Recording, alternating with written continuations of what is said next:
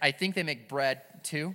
No, they don't make bread. Different harvest. But Harvest Church um, is, is right here across town. Now, now, you guys may know this, but most of you know this convoy of hope when we did the convoy of hope project as a, as a church harvest church was one of the other churches that played a major role. In fact jason was on the lead team helping pull off the convoy of hope uh, thing that happened. And so he is a he is a uh, mover and a shaker in our city. He's connected all over the place. He's helping our city reach more people for jesus. And so helping our churches reach more people for jesus right here in albuquerque. So church this is my friend. He's a co-pastor in town and uh, he's somebody that you will see around all the time if you're involved in the, in the christian community in our city. Guys, will you stand with me? Let's give Jason a warm round of applause as we welcome him to the stage.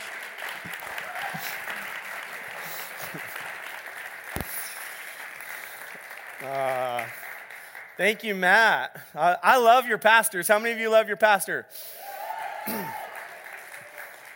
I, I don't, I'm just telling you, some of you don't even know how good you have it. You have amazing pastors. I love uh, Matt and Amber. Uh, we became fast friends. We have a lot in common. It was kind of scary when we met. Uh, our, our mutual friend, Pastor Brian Allred, uh, connected us. He, he was telling Matt, You got to meet Jason. He was telling me, I got to meet Matt. Felt like he was putting us on a blind date. And uh, we finally got together and we, we had so much in common. Uh, I'm now pastoring a church that my parents planted and pa- pastored for many years, so we have, have that in common. Uh, and uh, we both have daughters named uh, Eden. We both have pets named Cooper. We both love barbecue. We both wear awesome socks every Sunday. In fact, I had to pick out a special pair today. I have some barbecue socks on this morning for Pastor Matt. I don't know if you know how much he loves to smoke uh, meat, and I love eating his smoked meat. And so this is a subliminal message that we haven't done that in a while, and we should do that that. And so, Pastor Matt I actually brought you a pair of socks this morning, and they've, they've got an assortment of smoked meats on them. So, so the, the deal behind the socks is you're more anointed when you wear um, awesome socks. That's just kind of how it works. And so if you're wondering like why Matt's messages are so awesome every week, you just, just check his socks. If, if it ever isn't any good, just go pull his pant leg up and just see what he's wearing and, you know, check, check, that, check that out. Uh, Pastor Matt already mentioned this, but I, I had the honor of co-leading Convoy of Hope Albuquerque, and uh, I just wanted to... I want to say thank you to City Church. You guys played a massive role in this. You gave financially, sacrificially. Uh, you were there. How many of you were there that day? Now, look at that. How awesome. I saw several Hope shirts as I came in. I'm like, look at this. And uh, I just, I, I, just, I don't get to get, be in every church that participated, but I thought while I was here, I could just personally tell you thank you. And I don't know if you've heard, we haven't really announced it, but we have secured dates for October 2019. 2019 to bring Convoy of Hope back to Albuquerque. So, uh, how many of you are going to participate in this one? All right, Matt, look around. Cameras, take pictures. All right. Uh, super, super excited about that. I, am going to try something. I've never really done this, but um, you know, I'm a local pastor. Uh, I grew up in ministry. My dad was a pastor. My grandfather was a pastor, uh, and uh, I, I, thought about this. I thought, you know, what sorts of things would I say to my church if uh, if I didn't have like if I didn't have ulterior motives, right? Like, like so the problem is like what I'm going to tell you. If I told my church this, it, it would just feel awkward because it'd feel like I all these ulterior motives, you know? And, uh, but I'm only here, I may never come back again. I'm here this week. And so I thought, you know, like, what would I tell you if, if, I, if you were my church and I could just be totally honest with you? Um, how, how, could I, how could I encourage you this morning? And so this isn't even the message. Uh, I listen to Pastor Matt quite a bit, so I'll steal a phrase that he's stolen from his dad. This part is free, okay? And so, so, if I could tell you a few things, this is what I would tell you. I would tell you love your pastor, support your pastor, love your pastor's family. Uh, my wife Lisa and I, we have three daughters. Uh, I grew up a PK, my wife grew up a PK. We understand what it means to grow up in this context. And uh, one of the things you can do for your pastor is just love your pastor's family, not just Matt and Amber, but their beautiful daughters. Love their family. My, by the way, my wife can't be here today. We, uh, we just hired her. In fact, today, today is her very first Sunday at our church as our kids pastor. And uh, she was like, I can't miss the first Sunday. I'm like, sure you can. You have a nice boss. He's not going to fire you, you know? But uh, she, she decided not to play hooky. So my, my wife and kids are not with me today, but they're amazing. So pr- love, and, love your pastor, support your pastor, love your pastor's family. Pray for your pastor. I don't know if you're praying for your pastor, but he needs a lot of prayer. I know because I know him personally. He needs a lot of prayer. And whatever amount of prayer he needs, Amber needs uh, twice as much because she's having to put up with him at home. But I pr- listen, you'll have a better church if you pray for your pastor. I promise you. Like you'll like coming every Sunday if you're praying for your pastor. You'll you'll enjoy yourselves more. And I, I would just you know I would just tell you pray for your pastor. I would tell you practice Matthew 18. Uh, if you have an offense, whether it's with your pastor or with someone else in the church, practice the principles there in Matthew. Go to the person. Don't talk about him. No gossip. I know you don't have that problem in this church, but I know churches that do. Practice Matthew 18. Go to the source. Talk to them. Work it out. Do it the right way. I would tell you this get involved. All right. Don't be a spectator, but be a participant. Give and participate in every opportunity. And I'll throw in, because Pastor Matt uh, announced that they were happening this week, go to a small group. All right. We, uh, my wife and I, we lead a small group. We're kicking off September 9th. Our small groups. I believe in small groups. I love that your church does small groups. And so you need to be in one. All right. So if, if you won't go, because Matt asked you, go because I've asked you. All right.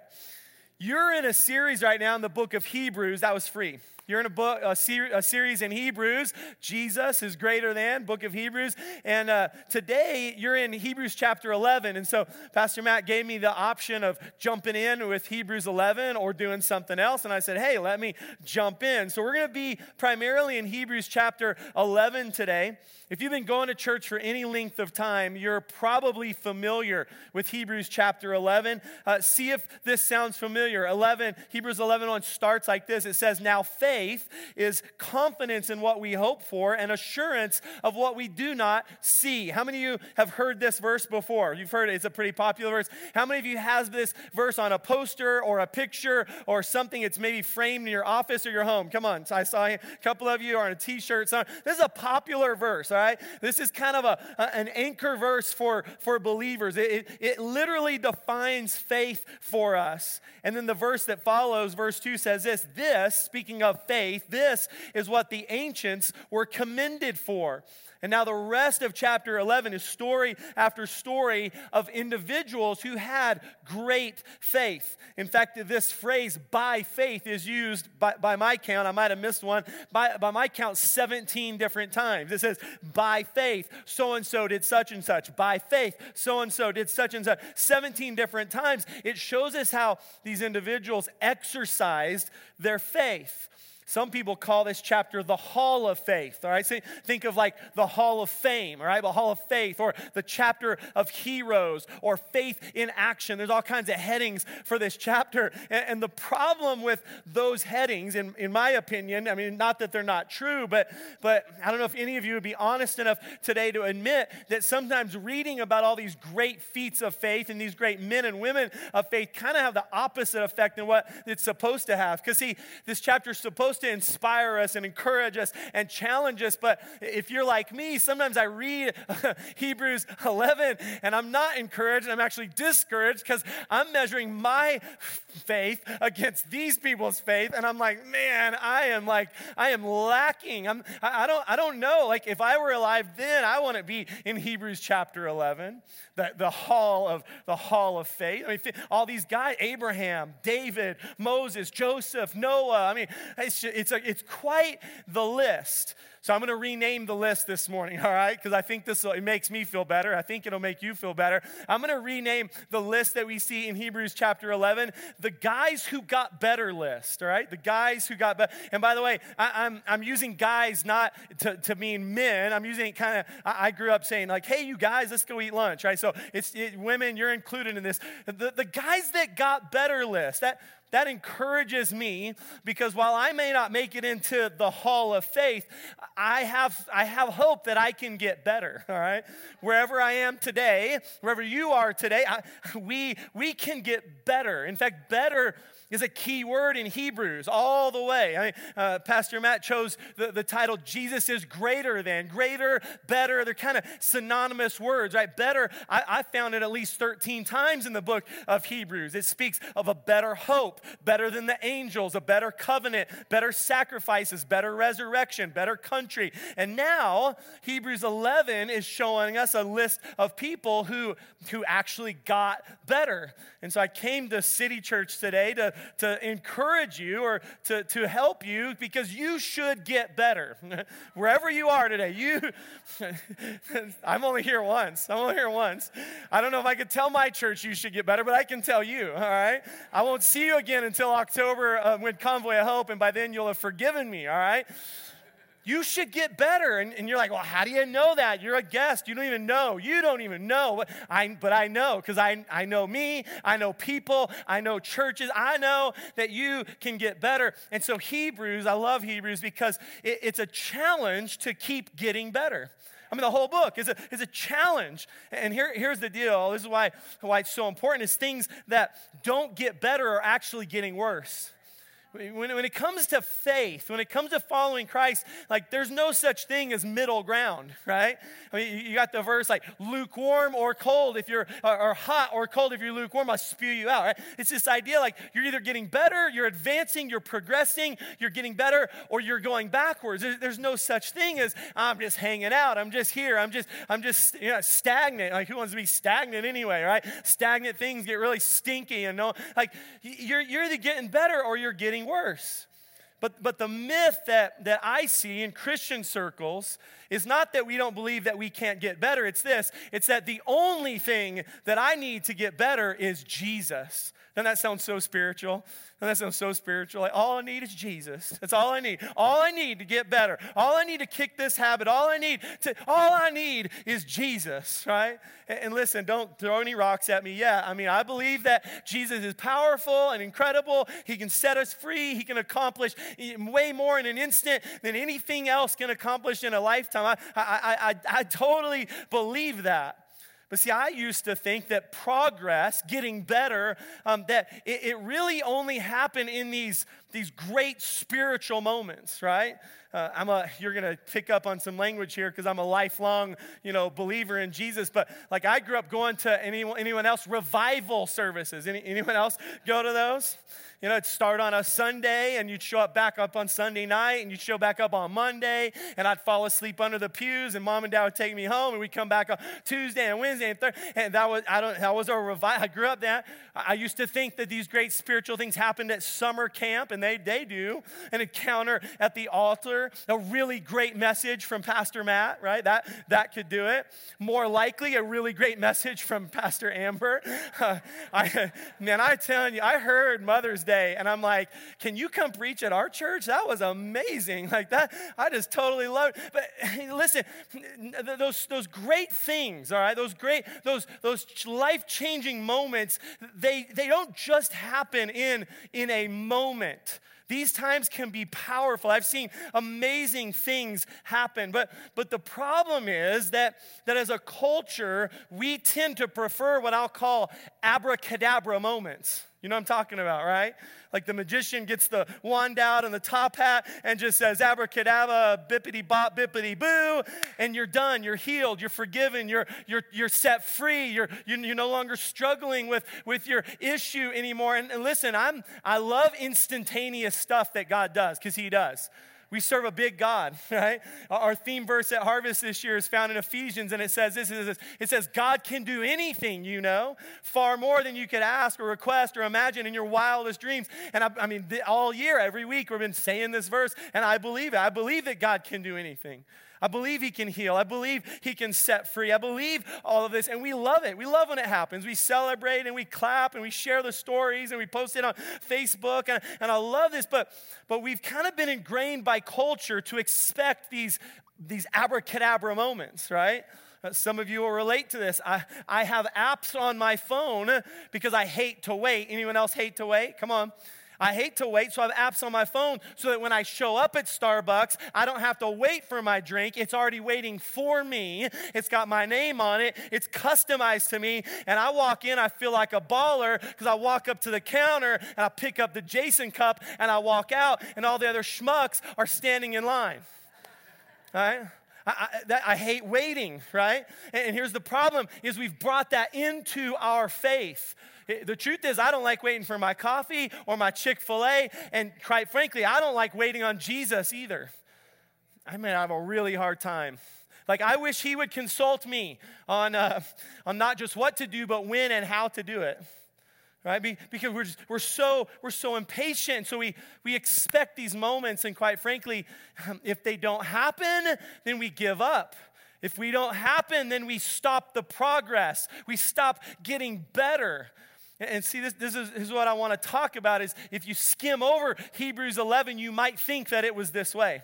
That these people, these men and women, they had great faith, greater than yours, greater than mine. And because they had this great faith, wham, bam, it happened, the miracle, and, and that was it. But, but you gotta you gotta look at the people in Hebrews 11. You gotta study their stories, and you'll find out that that's not actually the case. They did have great faith, but they also messed up a lot. They also had a, they also had impatient moments, right? They also had moments where they got angry and they lashed out and they did stupid stuff. And that's the part that I relate to. I'm like, okay, I can now relate to these guys. Because see, in the church, I think we just we buy into this lie that, that if Jesus is going to help us, it's just it's going to be instantaneous. And I found that normally, most of the time, it actually involves a process. A process. Uh, most of uh, my uh, young adult life, I struggled with an addiction to pornography.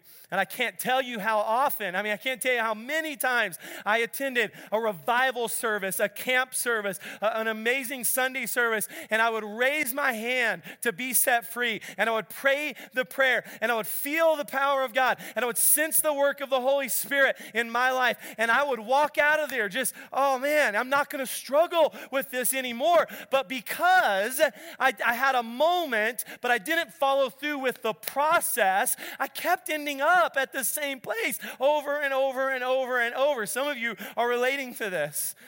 It's like we, we don't follow through with the process. We love the power, but we neglect the process. And so today I just I want to talk to you, City Church, for a little bit about the process for progress or the process for for getting better, right? Because, because you should get better.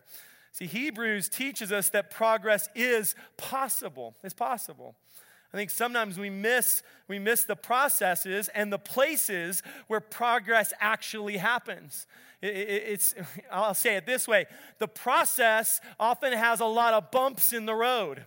And so we miss the process because we don't identify that, that that's the process. We just get upset with God because there's bumps along the way when those bumps are actually part of the process to work deeply and gently inside of us to make us better.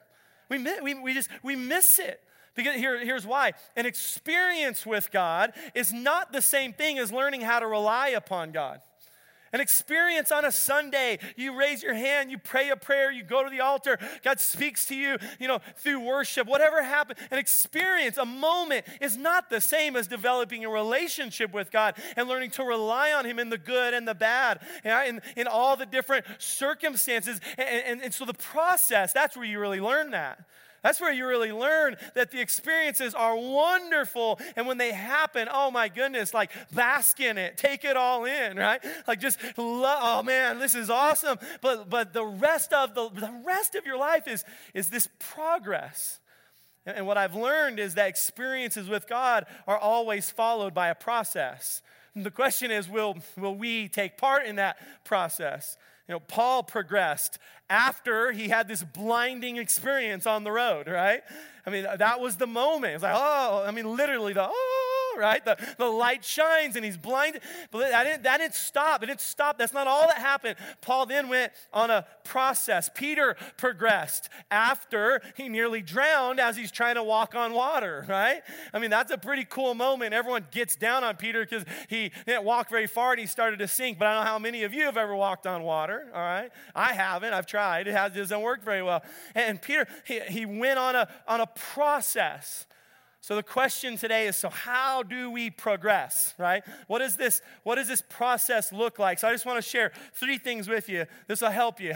Help you with the process for getting better, for progress. Number 1 is this, cling to the truth. Cling to the truth. Hebrews 4:14. I'm going to try to stay in Hebrews as much as I can. Hebrews 4:14 says, "Therefore, since we have a great high priest who's ascended into heaven, Jesus, the Son of God, watch this, let us hold firmly or let us cling to the faith that we profess. I, love, I just, I love this word cling because it makes me think of roller coasters. Anyone, anyone like roller coasters? They're fun, right? I love, I love roller coasters. And, and, and here's the deal with roller coasters: they're only fun if you have something to cling to, right? My, we were out of town this week, and my, my mom, to, here's one of my favorite pictures. Um, this is us last summer uh, at Disneyland, and you can see my daughter Eden in the front, my wife Lisa, Mercy, Ava. I'm in the back, and then some random dude is behind me. And uh, I love my daughter's face. Eden in the front. It, this is her first, like she's freaking out, right? And, and, Here's why. Here's why. Uh, that was, by the way, that was my, thanks to Facebook, I know this. That was my most liked picture of 2017 on Facebook. It's awesome. It's epic. I love it. Roller coasters, they're only fun if you have something to cling to, right? My, we were out of town this week, and, and so my mom had our girls, and they, my mom took them to, to um, Cliffs here, right? And they, they have a few roller coasters. It's not Disneyland, but they have a few. And so my kids rode all the roller coasters, but my little one, uh, she, she rode the, um, the, the Rattler, the, the wooden one, the big wooden one. And uh, she told me later, my other daughter told me later, said, the bar doesn't come down quite far enough for Eden. She could have flown out at any time. And my wife's like, what in the world? And I'm like, I'm so proud of you. Go get it, girl. You know, it's how different we are. Roller coasters, they're only fun, right? If we have something to cling to, and life is just like a roller coaster. It's got its ups and its downs and its twists and it turns. And listen, it's only fun. Life is only fun if you have something to cling to. If you've got that bar that comes down that you know when it's speeding along and it takes a turn that you didn't expect, that you're not going to be thrown out of the roller coaster because you have something to cling to. I mean, there's so many times when life does this, when you, when you lose your job, when life knocks you down, a, a friend betrays you when you can't pay the bill, when you found out your spouse has been unfaithful, your child rebels, the doctor delivers bad news. I mean, what do you do in that moment? You cling with faith to the things that you know to be true. You cling. My, my wife, uh, uh, uh in addition to being a kids pastor, she's also a doctor. Um, not, not like a medical doctor, but a Google doctor. Um, when, uh, anytime one of us has a mysterious pain or a cough or something happens, my, my wife uh, goes into Google doctor mode and she's like, I'm going to find out what, what's going on here. I don't know if anyone's married to someone like this, but it's like, you know, my toe hurts and it quickly progresses thanks to Google to I have cancer and I'm about to die. I have three days left, right? And so I just, I tell my wife all the time, uh, I'm like, stop it, don't Google it. I'm disenabling internet on your phone. You can't, you can't Google it because here's, here's what that does is it gives us something to cling to that is actually not true, right? I don't know if you've ever done it, but I've, I've clung to some things that are not true right? I, maybe I thought they were true. Maybe I hoped they were true, right? But, but I, I, I clung to something that was not true. And what you have to do, you've got to be able to differentiate between what's true and what's not true. And the things that are not true, just throw away. And the things that are true, you hold on to them. You cling to them. You, you cling. Let us hold firmly to the faith that we profess. You see, we, I mean, we buy into lies all the time. Here's, I'll just tell you one because I, I think this was, this is an important one. But lie number one that we sometimes cling to, that we shouldn't, is, that, is this, is you cannot change. I meet people all the time. They, they, here's the statement Well, Pastor, I've always been this way. Well, you don't understand how I, you don't understand my dad was this way and his dad and his dad. It's all, all the men in our family, we've always been this way. Pastor, it's in my blood, it's in my genes. I'm, I, Pastor, I can't, you don't understand. I cannot change. That's what all of that is saying, right? And what, what I find with people like that is they've, they've clung to the lies the lie of the enemy that, that it's not going to be possible to change. But Hebrews, thank God for Hebrews, because it comes along and it says this it says, City Church, you can be better. You can be better than whatever it is that you are now, than whatever tradition says, or the generation say, or the bloodline says. You can be better. In Hebrews, he, he proves this. It's like not just you can be better, but here's a list of people who did it. And they did it by clinging to the truth. Hebrews 11, 7, by faith, Noah, when warned about things yet not, not yet seen in holy fear, built an ark to save his family. Listen, all Noah had, all he had was a promise from God, right? He's like, here's some blueprints, build a boat. And, and he starts building it, everyone's laughing at him and ridiculing him. It hasn't rained. What are you doing? It's the biggest boat I've ever seen. But Noah, he didn't believe any of that garbage. He clung to the truth because God had spoken to him. No matter what happened, he just clung to it. Hebrews 11 8 says, By faith, Abraham. Anyone grow up singing Father Abraham? Right? We're not going to sing it this morning. You don't want to hear me sing, right? Hebrews 11. By faith, Abraham, when called to go to the place he would later, later receive as his inheritance, obeyed and went, even though he did not know where he was going. All, listen, all Abraham had was a promise. Hey, go, go. I'm sending you to the promised land. That sounds awesome, God. Where is it? I'm not going to tell you. What? All right, here we go. All right. He takes off. All he had was a promise. He clung to it. Hebrews 11, 29. By faith, the people passed through the Red Sea on dry land. But when the Egyptians tried to do so, they were drowned. The Israelites, they're, they're headed to the promised land and they come to the Red Sea, and the Egyptians are behind them, and the sea's in front of them. What are we gonna do?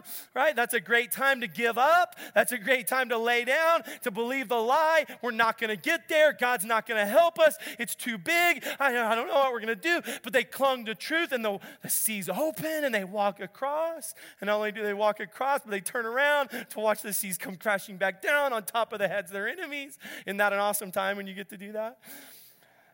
just found it. God does it so much better than us. So, what truth are you clinging to? That's, that's the question today. What, what truth are you clinging to? For this process, you're, you're in a process, I'm in a process. So, what truth are you clinging to? Here, here's number two how, how do we get better? Number two, protect your passion protect your passion. Hebrews 6 1 says, We want each of you to show this same diligence to the very end. I underline that word diligence. Uh, protect our passion. We want each of you to, to, to protect our Hebrews 3 7 and 4 7 say this Today, if you hear his voice, uh, do not harden your hearts. We, we got to keep our hearts soft, malleable, if we're going to protect our passions. You, can, you can't protect a passion with a hard heart. And Hebrews 11 is a list of unlikely people that God uses because they persevered, because they, they protected their passion. Abraham, his body is, I mean, he's old, right?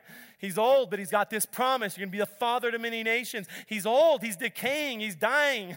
he shouldn't have been able to produce offspring, but he, he protected that passion. Think of all those years of continuing, right, to believe in what God said and to, to just protect that passion. Noah, right, we talked about him. He, he's protecting his passion. Moses, I, I, I like Moses because he's the pastor of the meanest congregation, the most unruly congregation. Right? It's not like like City Church, all right? But it's like another church that I know. And I mean, these people are mean and they're complainers. And every week they're showing up, Moses, blah, blah, blah. We want something different. Oh my goodness, where are we going? You're walking in circles, Moses. But Moses, he just, he clung to, he clung, right? He clung to a promise.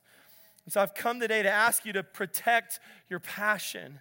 Eh, eh, let me help you. How do you do it? How do you, how do you protect your passion? You listen to the voice of God. You listen. God's voice, I don't know if you've learned this yet, God's voice is often still and small. I wish it was loud and strong and overwhelming. It's often it's not. His, his voice is still and strong. And here, here's why because intimacy involves whispers, right? Intimacy involves whispers. And God wants to be intimate with you. He wants to know you. He wants you to know Him. He wants to have those, those still, quiet, intimate, one on one conversations where He shares His heart with you. See, all of our hearts, they, they hear all kinds of things all the time. Your heart doesn't have to be conditioned to hear things, it, it already does it. Like, like my heart heard some things this week. My heart heard if I buy a new truck, I will be happier. a bigger truck, uh, a newer truck, a more power. I just, my heart just randomly heard that. I don't know where it came from. It's like, you need a new truck, right? My wife rebuked that voice, but I, I heard it, right? I, I heard, my heart heard. If, if my church grows, then I'll feel better about myself because I'll be seen in the eyes of everyone around me as more successful. So that's just what my heart heard, all right? I know you don't think pastors think that, but we do, all right? My, my heart heard if I catch a, be- a bigger fish, then I'll feel more manly and I'll be satisfied. Uh, any, anyone, anyone like to fish? You know, the, the, problem, here's the problem. The problem with, with, fit, with big fish is that you catch one that's bigger, and as soon as you catch one that's bigger, you want to catch a one that's bigger than that right? Because, because more, more is such a horrible goal because it's never attainable. Because as soon as you get to more, then you want, you want more, and we're never satisfied, right?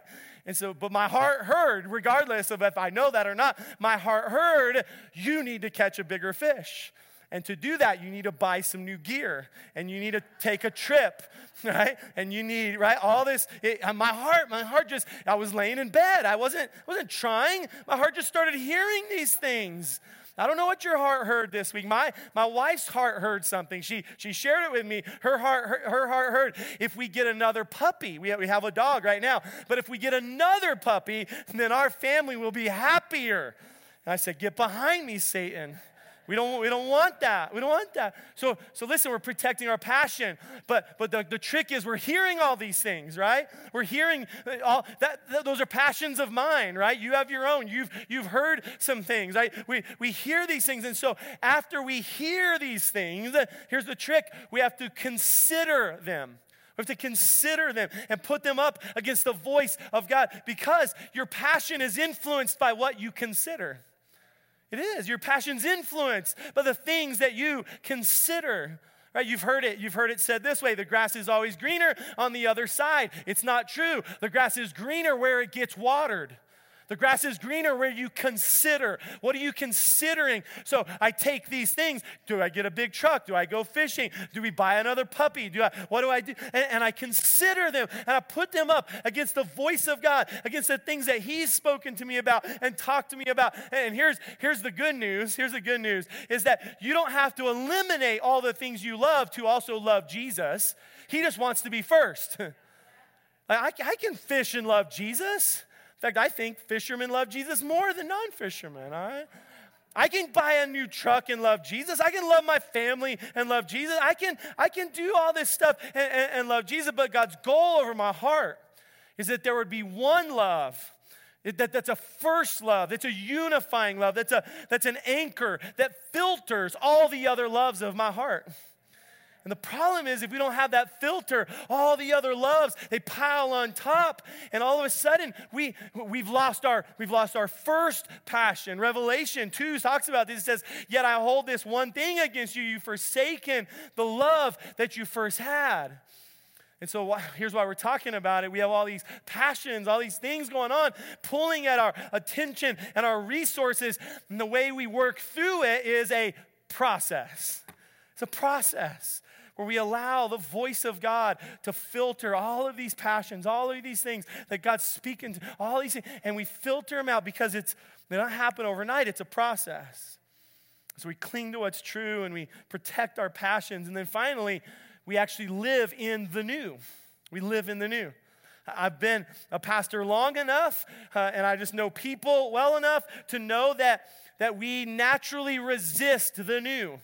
We just do. It's, it's weird. It's crazy. We resist the new.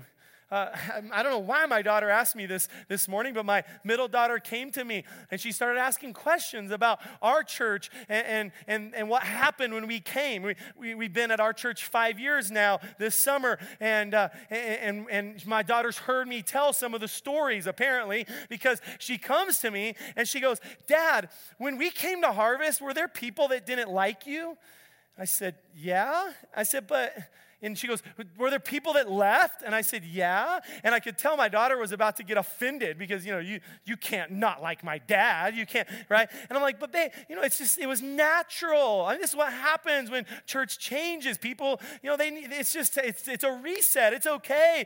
And she goes, She's just, she's so profound. She's like, So they didn't like the new things that were coming? I said, That's exactly right. It wasn't personal. in It wasn't, it wasn't about me. I mean, it might have been about me. It wasn't about Lisa, right? It wasn't about, it was, it was about the new. It's, it, it's that we naturally resist the new. I, I don't know if you're like this or not, but every time I get the update on my phone or my Mac that says it's time to update, I just go, ugh. I don't know if you do that or not. Because I just figured out the old one. Come on, Apple. I don't want, why are you changing it, right? Like, I, I, every time, I just, we, we have a natural propensity, right, to lean towards the familiar, the old, the old way of doing things. Mark chapter 2 says, No one pours new wine into old wineskins. Otherwise, the wine will burst the skins, and both the wine and the wineskins will be ruined. No, they pour new wine into new wineskins. We, we, we, we got to live in the new. Here, here's why you cannot progress and stay in the past. It's not possible. Remember, remember we said this. We said you're either getting better or you're getting worse, right? You, you can't get better and live in the past because the old, the familiar, it doesn't require faith. It doesn't require growth. The old doesn't require progress. It requires you to stay the same way that you've always been and you start moving backwards. And the problem is this the problem is that my old self contains so much history that what used to make sense to me for so long, even though I'm now a new creation, it still makes sense to me because of all the old history to live the old way. So we did, it's like the Apple update, right? We're renewed, we're a new creation, all this is changing, and then we it's like it's like our spiritual, you know, we get this spiritual update is available, and we go, ah, I like the old way. I know the old way. It's easy, it's familiar, that's the way I, I've always done it. I'm just telling you, so it's amazing to me how hard it is for people to live in the new. I just want to grab you and go, You weren't happy in the old. Why are you going back to it? I'm, I'm counseling a couple right now. I'm counseling a couple. The, the husband had an affair and we're trying to we're trying to get them back together and i'm talking i'm talking to him this week and he makes this just he makes this statement. He says, Pastor, I'm 100% committed to my wife and my children and fixing this and seeing what God can do. I'm like, awesome, let's do it, man. And he goes, but I still like this other girl. I, I almost slapped him. I just almost, I almost slapped him. I'm just telling you. And he's like, I can't turn the switch off, right? And so I told him what I told you a little while ago. Your passion is influenced by what you consider. Like you got to stop considering her. You got to take her out of your phone. You got to stop calling her. Your, your heart's going to keep liking her if you keep calling her. Your heart's going to keep liking her if you keep checking her Facebook. If you look at the pictures you have on your phone, you're going to continue to do that. I'm like, come on, dude, live in the new. Live in the new, the old. I mean, I mean, a week ago you were suicidal and your family was falling apart and you hated life. And this is all stuff you told me. And now I'm telling you, now you gotta you gotta live in the new. You can't go back to the old. You think, think about all these guys in, in Hebrews. Think about, right? Think about Abraham, right? Leave what's comfortable, go to a new place, right? He had to leave. He had to go. He had to go to a new place. So he learned a new way called, we talk about it today, walking by faith, right? He, he, he got, he had to go. Joshua, right? Think about Joshua. He's in Hebrews 11. He marched around the walls of Jericho until they fell down, right? He had to employ a new strategy, right? It didn't, it didn't look anything like the old strategies. It didn't involve, you know, weapons. It didn't, it, it involved marching around some gigantic walls with the Ark of the Covenant, blowing the trumpet. I mean, it, it was new. He had, to, he had to make a decision. I can do it the old way, or I can live in the new. And all these guys, they got better, but part of the reason they got better is they made a decision to live in the new. And so the question we have to ask ourselves today is are we going to give uh, more power in our souls to what, what was, to that old stuff, to what, what seems sensible, or are we going to live in the new? Because, City Church, the new is better. I'm telling you, the new is better. I referred to this earlier. Do you, do you normally have worship team come at the end? Or you, you guys can come. Worship team, you can come. I referred to this earlier. I spent a lot of years, a lot of years addicted to pornography and, and battling this, this uh, just addiction to sexual immorality. And I, I, did the whole, you know, experiential, set me free, set me free, but, but I didn't give in to the, to the process. And here, here's, I'm going to tell you the news better. The news better. Because one day I finally gave into the process. Now, my story, uh, I like to talk about grace because grace, we present it in Christian circles like this big fluffy cloud, and you just kind of fall into it, you know? It's like, oh, grace, oh my good, oh, catch, oh, yeah, oh, it's so, I could just go to sleep right here. I just love, I just love grace. It hasn't been like that for me. I'm just going to tell you what grace has been like. It's been like a kick in the seat of the pants. Like, come on, buddy. You're not going to live like that anymore. I'm like, where's the pillow? He's like, I'll give you another kick. You, you, I require two most times, right? But, but listen, in my life, the grace of God came to me in a, in a harsh way. It exposed my sin. And so my wife and I, we, we submitted really it was me. I submitted to the process. She, she said, I'll go with you on this journey. And I submitted to a process to get better. And we worked through the process. It took a lot of work. Right, so I, t- I told my friend just the other day, I said, look, if you commit to this, it's going to take a lot of work. The easy thing would be to, to walk away. The easy thing would be to go with the other woman. The easy way would be to go to the familiar. But living in the new, it takes a lot of work. But the new, the new is worth it. The new, the new is better. It, it's so worth it. And so we committed to the process, and God, by His grace, then it started to feel like a little like a pillow. He walked us through this process. And so I'm just, I'm telling you, like, uh, one of the things I'm passionate about today is marriages being restored because I've been there, because ours was broken because I didn't know if we were going to go on another day. I didn't know if we were going to make it. I didn't know if I was going to get to continue to be in my girls' lives. I, I didn't know if God was going to, if my wife was going to give us that chance. But I submitted to the process. And I'm just, I'm just telling you, uh, we, we just celebrated, we just celebrated 18 years together. I have, I have no idea how she put up with me that long. I just don't. Uh, it was easy for 18 years for me, but not for her. So we went on this little trip. We just got back last night. We went, we celebrated. Uh, you know, our, our, anniversary. We're like, man, we just over and over we we had different ways of saying this, but what we were saying is it was worth it. Man, I, I hate the pain that we went through. I hate the pain that I, I I don't like that, but the outcome, oh my goodness. Like it's almost like we have this little we have this little joke. I, will close. We have this little joke in our in our family. You know, in the Bible, when people had encounters with God, they often got a new name, right? And so, and so in our marriage, because I broke it so bad, I mean, God had to repair. And so when God, when God repaired it, my wife gave me a new name. And, and it's, it's funny. I'll tell you what it is, all right? My new name is Juan, all right? I'm not Hispanic. I don't speak Spanish.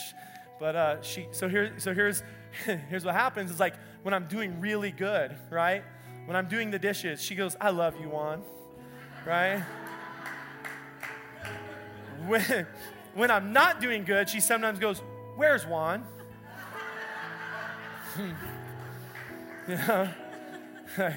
like men have their time of the month too, all right? And and I'm like, I'm all grumpy, and I'm like, Juan will be back. Give me, give me a day, right? Like, right? We, have, we just have this, it's this code language for us. But, but you know what the code language, you know what it says? It says, You're not the way that you used to be. you're, you're new now. And, and here, but here, here's the deal. I'm just I'm talking about in my in my context in marriage. I can't stop getting better, or I'll go back. I'll be back to old, grumpy, addicted Jason. I gotta I gotta stay one, right? I gotta stay in the new. I gotta progress. And I'm just telling you, life, this life of following Jesus, it's all about process. It's a continual process. You get better, and then you find out there's more better, right? I know that's not correct grammar. I just, I like it. I want more better, right? I want more better. And you get there and there's another better. And you get there and there's more and there's more and there's more. It's so awesome. God, I mean, God just, He never, you never arrive. You never arrive. So, City Church, I just I want to pray with you today. I want to pray with you today because I know that uh, I know that you need to get better. I know you need to get better. In fact, how, how, many of you today, this will be our response. I'm going to pray with you in just a moment. How many of you would say, Pastor Jason, I need to get better? Pick, pick your area or areas, all right? The, the good news is nobody knows why you're raising your hand, right? You just, you need to get better. Some of you just raised your spouse's hand. It's okay. It's all right. All right, you, you, need, you need to get better. So here's the bigger question because we're going to pray. And, and I, have been praying for you all week. I, I've been so excited to be, to be with you today. I think some of you, as we have this final prayer, you're going to have an experience. I mean, God's going to come powerfully into your life. I felt, I mean, just almost every time I share my story, God sets men free from addictions to pornography. It's going to happen today. I'm not going to call you out, but but just right there where you sit, God's going to He's going to do something. He's going to break that. But listen to me, man. If you don't follow through with the process, if you don't, if you don't wake up tomorrow morning and go back to the altar and commit your life to Christ and allow Him to give you strength, you're gonna you'll be back here. You'll be back here next Sunday, addicted just as much as you are today. I'm telling you, you're gonna have an experience. He's gonna set you free today. He, some of you, you're you're like, man, I need that new marriage like you have. It's possible. I'm man, it's so possible. And God could start that today, but you're gonna have to commit to the process. You're gonna have to do the work. And so the bigger question is you, you answered the first one. How many of you want to get better? Go ahead and show me again because there was a whole bunch of you. How many of you want to get better? Now, how many of you are going to commit to the process? Oh man, you just you don't even know what you committed to. I'm just telling you. Oh my goodness, it's so hard. It's so hard. But listen to me, City Church. It's so worth it. It's so worth it. Why don't you stand with me right where you're at? I, I don't know why. You've been sitting a while. I feel like you pray better when you stand up after you've been sitting for a long time. So we're going to pray. We're just going to pray. I want you to do this for me. Why don't you just grab the hand of the neighbor standing beside you? If there's someone near you, why don't you grab their hand? I've found that we often, it's easier for us to pray for someone else than it is to pray for ourselves sometimes. So we're going to pray for ourselves. We're also going to pray for those standing around because you saw the hands. I mean, City Church needs to get a lot better, right? And so you're going to pray. Harvest does too. I'm not picking on you. We're going to pray. We're going to pray. We're gonna, you don't know what your neighbor's praying for, but we're going to ask God for, for a, a moment right now, a powerful moment, powerful moment where He steps into our lives. He accomplishes much. He sets you free. He heals you. He forgives. He does. I want that moment. But then, as a church, we're going to commit to the process. Let's pray. Father, I pray for my friends here today.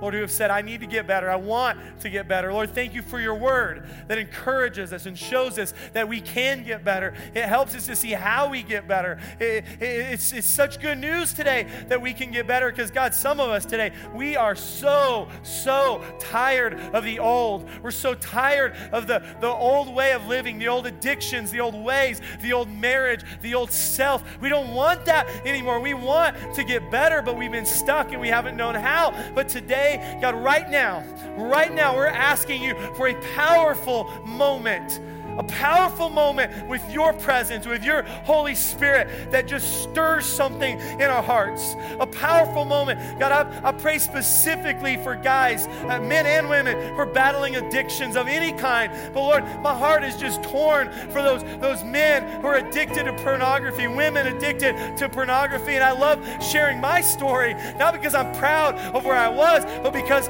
I'm so thankful of what you were able to do. And so, God, I'm praying like you did did for me, do it for, for my friends here today. Set us free today. Power of God, come today. I pray for broken marriages. Spouses may not even be here today because it's so it's so broken. Marriages, people are here today, but you're faking it. You you you, you fought on the way here, but you put a smile on your face. So you don't want anyone to know. Holy Spirit, come right now. Healing power come into broken relationships.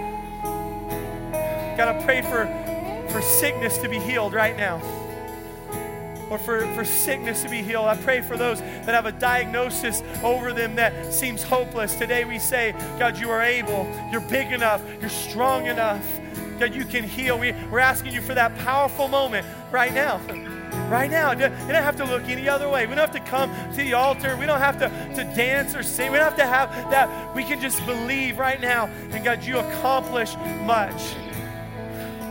But God, we pray as a church, that's, we're holding hands to signify unity. We say today, we commit to the process. We commit to the process. Why don't you just say that out loud? Say it to God. Say, I commit to the process. God, we commit to the process today. God, walk us through a process towards progress, towards getting better. Lord, get us, help us, help us to get better. Help us, God, to move, move towards what you have in store for us today. Lord, we commit to getting better. Walk us through this process today. Lord, we love you and we thank you, God, for what you're doing in our lives today. In Jesus' name, amen. Why don't you give the Lord a hand clap this morning?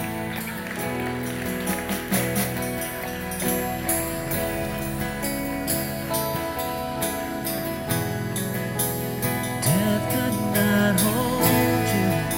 The veil torn before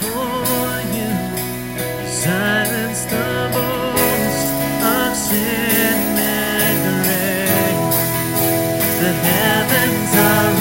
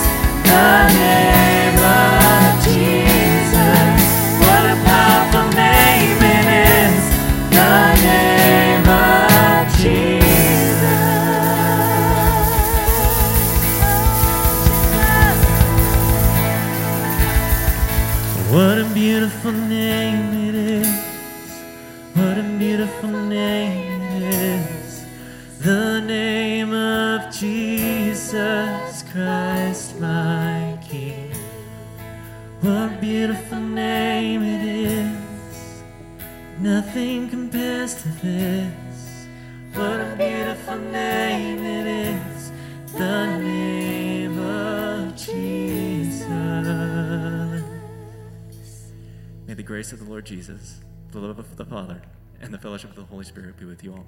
Have a wonderful week.